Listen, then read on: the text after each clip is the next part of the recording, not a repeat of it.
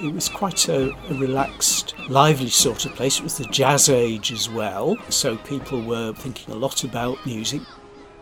In 100 Years, 100 Objects Stories from the Collections of Lancaster City Museums, we're delving into the collections to discover objects that can tell us stories about the past and make us think about the present and the future. I'm Millie Wellborn, Museum Assistant at Lancaster City Museums.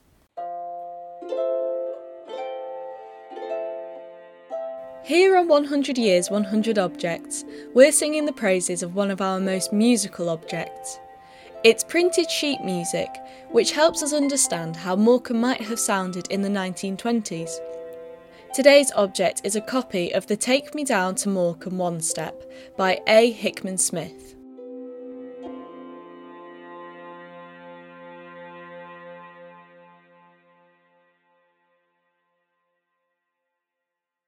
The version of this song that has survived in our collections is printed sheet music. The pages are somewhere between A4 and A3 in size, and the front cover has been printed in multicolour. There is no image, but the title of the song is printed in bright red, green, and blue. It also tells us that it was written and arranged by A. Hickman Smith. The song was written in 1926. We asked Peter Wade, a local historian who leads guided walks around Lancaster and Morecambe, to tell us a little bit more about the background of Mr. Hickman Smith and his music. Well, A. Hickman Smith was Arthur Hickman Smith, and he was also known as Hickey Smith or Mr. Hickey Smith, so quite, quite an informal kind of character. We know he had a music shop, and that was on the Central Pier in Morecambe. Now, a music shop then, which is the 1920s, was very different to a music shop today. So it was all about pianos and piano music and maybe songs as well, but the idea that you would gather around the family piano and enjoy singing. So uh, if you could buy the sheet music of popular songs in the day, then you'd have a kind of uh, musical postcard or souvenir that you could take home and enjoy afterwards, and of course share with all your friends and family. So it's very much a social thing as well. And so Mr. Hickman Smith made his living out of selling sheet music. I think it would be pretty much always played live. People might have had gramophones, and at that time might even have been the old ones with cylinders in, never mind records as we would recognise them today. But maybe they could have been on sale as well. But otherwise, apart from playing the music yourself, there, there weren't any ways of accessing it otherwise. So you might hear a band playing it, but really that's, uh, that's going to be it. I imagine it's a bit like a march, quite a jaunty little piece. And then, of course, it's got the reference to Morecambe itself, which, which sort of underlines the uh, postcard nature of this. Hickman Smith may never have risen to the heights of fame, but Peter explained to us how this song has another famous name attached to it. Thora Hird, born and bred in Morecambe, learning her trade there, eventually being discovered by George Formby, no less, as well. Well, she left school at 14, which was quite normal for the time, and wanted a job. And this is where uh, there were some family strings to be pulled because her dad, James Henry Hird, was the manager of the Central Pier. So that meant that he knew Mr. Hickman Smith, and he knew as well that he was in need of a, a new assistant for that summer season. And so, young daughter Thora, 14 years old, straight out of school, just the person to do this because, of course, she already learned to play the piano and she was a a pretty hot dancer as well. She'd been t- doing tap dance classes since she was a little girl, so she would no doubt be more than familiar with the details of the one step. So just be a, a summer season job, and I think she moved on to uh, other things later on. But sadly, in uh, 1933, the Central Pier was destroyed in a fire. Away with that went, sadly, the music shop. Poor Mr. Hickman Smith was left with just a pile of ashes. The Take Me Down to Morecambe One Step is a fairly short piece and has words for two verses and a chorus. The lyrics read I don't mind the rushing and crushing one has in the usual way. I don't mind the hurry and worry and scurry if we're taking a trip for the day.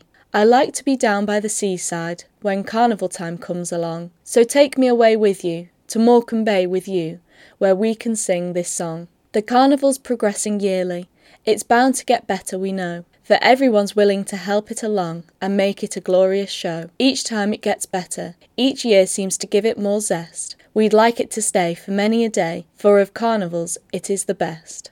Take me down to Morecambe, where it's bright and breezy. Take me down to Morecambe, if you wish to please me. Take me down in time for the carnival, that's the time for me and you. Let's join the happy crowds, with bright eyes glancing. Let us have the merriment, the fun, and dancing. Everyone seems crazy, so I'd really like to go down to the carnival with you. But is this an accurate reflection of what Morecambe was like in the 1920s, and what other sorts of music were on offer to residents and visitors? Well, it would have been very, very busy. It wouldn't be quite the, the peak. The, there were two peaks. One was the 1890s, the other one was the 1930s. So it's sort of post Great War.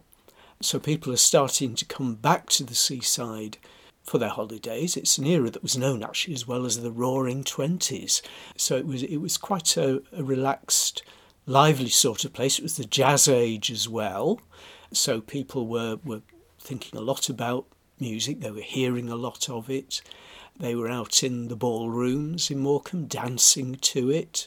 And uh, all of this helped the sales of music. Because if the, the band on the uh, central pier was playing this particular song, or if uh, they could play it on the piano in the shop as well, and they had a little card on the top of the piano. So if anyone think, oh, I wonder what that is, they just looked at the card and they would uh, be able to part, I think it was sixpence or something for the music, so they would be able to take a little bit of Morecambe home with them.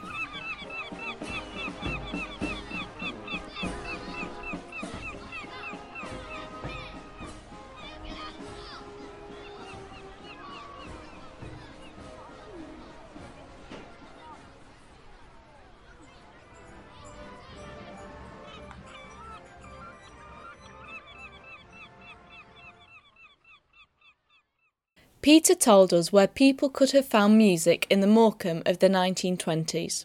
All of the ballrooms would have their own band, so that would be the Central Pier, the Tower, which was uh, had a wonderful sprung floor. Everybody seemed to comment on that, and the Winter Gardens. So they they were the three main ballrooms. So each of those with their own resident orchestras, but then the theatres did as well. And I know at the uh, at the Winter Gardens, the audience would arrive early, about half an hour early, just so they could sit and enjoy the orchestra. So uh, they would be, you know, playing the latest tunes and, and so on. So uh, the theatres, the ballrooms, you could hear music there, and then um, I suppose there'd be one or two virtuosos, as it were, doing just solos on pianos and whatever.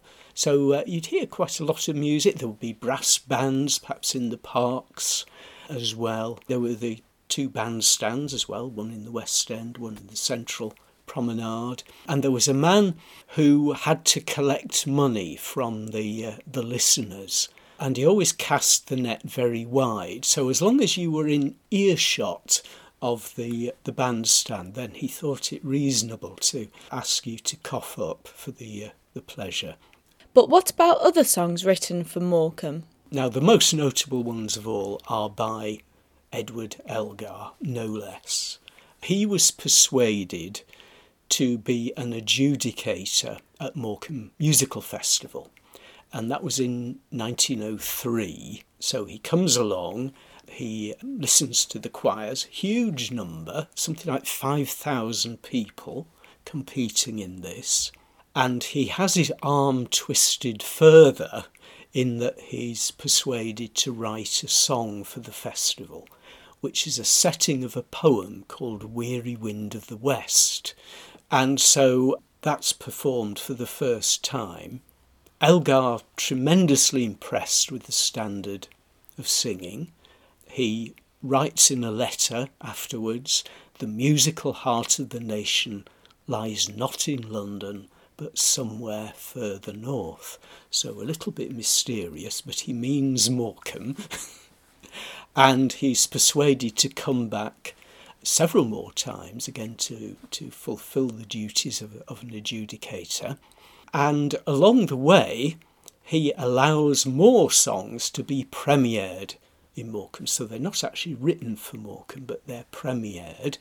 A couple of them are dedicated to the leading lights of the festival. One of those was a clergyman, the Reverend Gorton, and the other one was a bank manager, basically, but music was his, his passion and his hobby. These are songs still performed, titles like Evening Scene and um, There is Sweet Music. My Love Lies in the Northern Land, I think that was another one. And so these are songs performed originally in Morecambe, but performed still because they're part of the great canon of Elgar's output. So they're recorded as part songs, originally on vinyl, but then, of course, you can get them on CDs, and then, of course, nowadays, no doubt, on downloads and such things. And they're still performed as well. So um, I was listening to one of the uh, the Promenade concerts a few years ago, and the first item was Elgar's their setting of very sweet music, and so you get the rather plummy and traditional uh, presenter sort of announcing how this had been performed, first of all, at the Morecambe Festival. And then, of course, a, a, live performance as well. And so we have the Crouch End Festival Chorus. I'm not making this up, they really do exist. Uh, and they gave a concert a few years ago at the Queen Elizabeth Hall in London. And all six of Elgar's Morecambe songs put together and then with a modern piece as well. Before he left us, Peter told us what happened to the music scene in Morecambe just after the 1920s and whether the town ever had another song named after it. I suppose it's fair to say that after the 1920s, things go a bit quieter musically although certainly there were notable musicians living in Morecambe, particularly a man called Sam B. Wood, who was the leading light behind, I think it was the Rastrick Brass Band, Brighouse and Rastrick, I think. So that's into the 1950s. And then you get more more contemporary things. So the Heartbeats, which is one of the one of the local bands, they would do songs about Morecambe or specific places in Morecambe and one or two other modern songs as well. Thank you for listening to 100 Years, 100 Objects. Why not listen to some of our other episodes where we look at everything from hoards to hugars?